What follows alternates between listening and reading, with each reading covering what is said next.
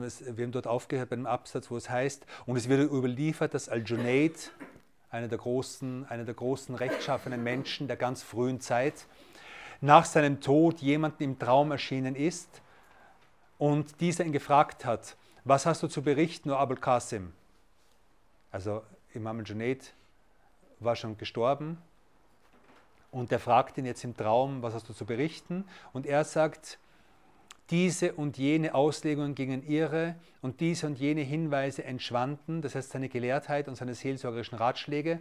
Und das Einzige, was uns von Nutzen war, waren die einigen Verbeugungen in den Gebeten, die wir in Gottesfurcht in der Nacht verrichtet haben. Und hier ist was sehr Interessantes. Zwei, Bemerkungen. Erstens, ähm, so Sachen wie Träume. Warum stehen Träume hier? Kann es nicht sein, dass der, der Mensch, der den Imam al im Traum gesehen hat, äh, dass, dass, dass der sich eingebildet hat, dass der fantasiert hat, dass die Geschichte einfach unwahr ist, dass es keine Bedeutung hat? Könnte theoretisch sein. Aber wir dürfen Träume nicht verwenden, um irgendwelche Prinzipien in der Religion zu etablieren, um irgendetwas Neues zu etablieren.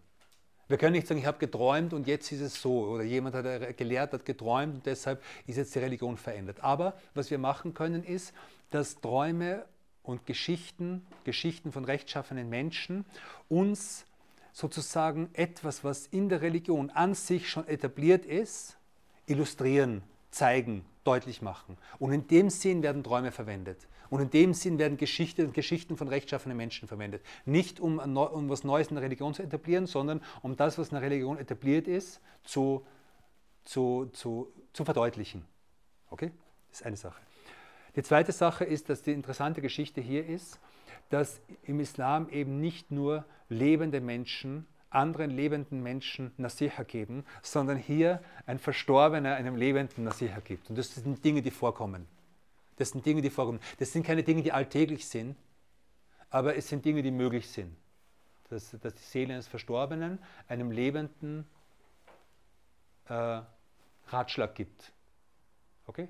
Und der Ratschlag, den Imam al-Junaid hier gibt, wenn diese Geschichte stimmt, ist die, dass äh, all das, was wir an Wissen gelernt haben, ist vorbeigegangen. Das heißt nicht, dass wir kein Wissen lernen sollen, aber das Wissen an sich ist nichts, was, was Wert hat, sondern das, was uns, das was, uns, was uns wirklich im Grabe Licht und Segen und Freude gegeben hat, ist, sind die Verbeugungen, die wir in der Nacht vor Allah subhanahu wa ta'ala vollführt haben. Da sind wir stehen geblieben. Und jetzt kommt der nächste Ratschlag und er sagt, O Kind, sei nicht bankrott an Handlungen und lass deine inneren Zustände nicht leer sein, und sei dir gewiss, dass bloßes Wissen dich nicht bei der Hand nimmt. Also, äh, sei nicht bankrott an Handlungen. Was heißt das? Was ist Bankrott? Was ist der Zustand von Bankrott? Was heißt Bankrott?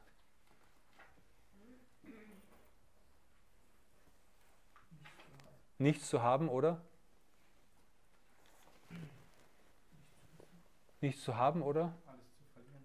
Alles zu verlieren und? Jetzt im Alter, in der Alltagssprache, jemand ist bankrott. Was, wann ist jemand bankrott? Wenn er nichts mehr hat, oder? Zur Pleite gekommen. Zur Pleite, also wenn er pleite ist, ja? Oder verschuldet. Ja? Also entweder, also wenn ich null habe, ist es bankrott, oder wenn ich äh, verschuldet bin, ist es bankrott. Ja? Und das ist in der Religion ist es genauso. Äh, es kann sein, dass man null hat, dass man null gute Taten hat. Und es kann aber auch sein, was das Wahrscheinlichste bei vielen von uns ist, dass man im Minus ist. Dass man so viele schlechte Taten gemacht hat und so wenige gute Taten, dass die Gesamtbilanz Minus ist. Und das ist bankrott. Und er sagt, sei nicht bankrott an Handlungen, an guten Taten. Und lass deine geistigen Zustände oder lass deine Zustände nicht leer sein. Das heißt, kümmere dich um deinen Zustand. Kümmere, kümmere dich darum, wie dein innerer Zustand mit Allah subhanahu wa ta'ala ist. Lass dich nicht verkommen, lass dich nicht gehen. Okay? Darum ist es wichtig, also äh, darum ist es wichtig, äh, dass man sich immer wieder fragt, nicht nur andere, sondern auch sich selbst.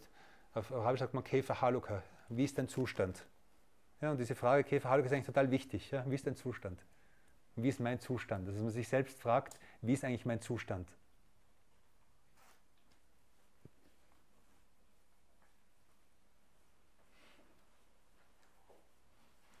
Einer unserer Lehrer hat uns mal gefragt, wie geht es euch und wie geht es euren Herzen mit eurem Herrn? Ist eine Frage. Wie geht es euch und wie geht es euren Herzen mit eurem Herrn? Und das ist eine Frage, die man sich stellen soll. Gut. Äh, auf jeden Fall äh, sagt, lass deine Zustände nicht leer sein und sei dir gewiss, dass bloßes Wissen dich nicht bei der Hand nimmt. Also sei dir, sei, sei dir sicher, dass nur einfach nur Wissen anzusammeln, ist nicht das, was du brauchst. Sondern was braucht das Wissen?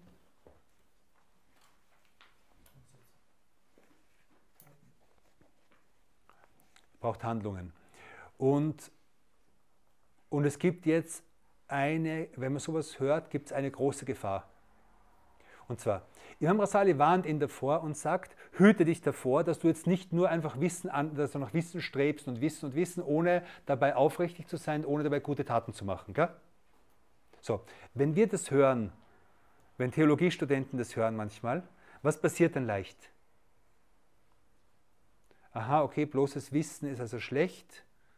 Das heißt, am besten ich führe ein völlig normales Leben, so wie alle anderen Muslime. Ja, das ist ein typisches, ja, brauche kein besonderes Wissen, ich brauche das alles nicht, die ganzen Bücher, das nützt mir sowieso nichts. Was mache ich? Ich lebe ganz normal, gehe mit meinen Freunden in die Shisha-Bar, aber ich, ich, bestelle, ich, ich bestehle niemanden, ich betrüge niemanden und so weiter. Richtig? Gut. Und das ist eine der beliebtesten Taktiken von Shaitan. Es wird, es wird ein Weg aufgezeigt, äh, aufgezeigt, der schlecht ist. Okay? Das heißt zum Beispiel einfach nur nach Wissen streben, ohne irgendwas dafür zu tun. Das ist ein schlechter Weg. Dann zeigt dir Shaitan einen zweiten Weg auf, der aber genauso schlecht ist als Alternative. Nämlich aufhören, nichts mehr lesen, keine Bücher mehr, äh, und dann bist du, bist du ist sozusagen erledigt. Was er aber nicht macht, ist, er klammert aus deinem Bewusstsein den dritten Weg aus, der eigentlich der richtige Weg ist, nämlich nach Wissen zu streben, aber dabei aufrichtig zu sein. Und das ist ein ganz, ganz, typische, also ganz typisches Spiel von Shaitan. Okay, das ist schlecht, dann zeigt er den anderes Extrem auf, aber er zeigt dir nicht den Mittelweg auf, der eigentlich, der eigentlich von dir äh, erfordert, äh, verlangt ist. Und welcher Mittelweg ist das? Der Mittelweg der Sunna. Ittiba. Dem Propheten soll es ihm zu folgen.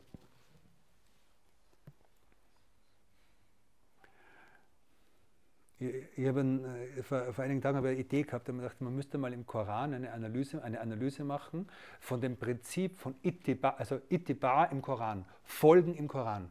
In welcher Art und Weise wird das Wort folgen, jemandem zu folgen, im Koran verwendet? Das, was mir spontan, also was mir so einfach auf meinen Kopf jetzt eingefallen ist, ich habe die, die, diese Studie nicht gemacht, aber was mir eingefallen ist, diejenigen, es gibt Menschen, die ihren Shahawat folgen, Gelüsten folgen. Es gibt Leute, die ihren eigenen Gedanken folgen. Es gibt Leute, die Shaitan folgen. Und es gibt Leute, die den Propheten folgen. Aber es scheint so, als wäre der Mensch auf jeden Fall in irgendeiner Weise gezwungen zu folgen. Und, die, und sozusagen der Weg, den der Islam aufzeigt, ist, folge dem Propheten und du bist gerettet. Und wenn du nicht folgst, dann wirst du irgendwas anderes folgen. Entweder du folgst deinen Gedanken, du folgst anderen Menschen, du folgst deinen, deinen Gelüsten, du folgst deinen, deinen inneren Neigungen, aber irgendwie, irgendwie bist du immer jemand, der folgt. Also er sagt, O Kind, sei nicht bankrott in Handlungen und lass deine Zustände nicht leer sein und sei dir gewiss, dass bloßes Wissen dich nicht bei der Hand nimmt.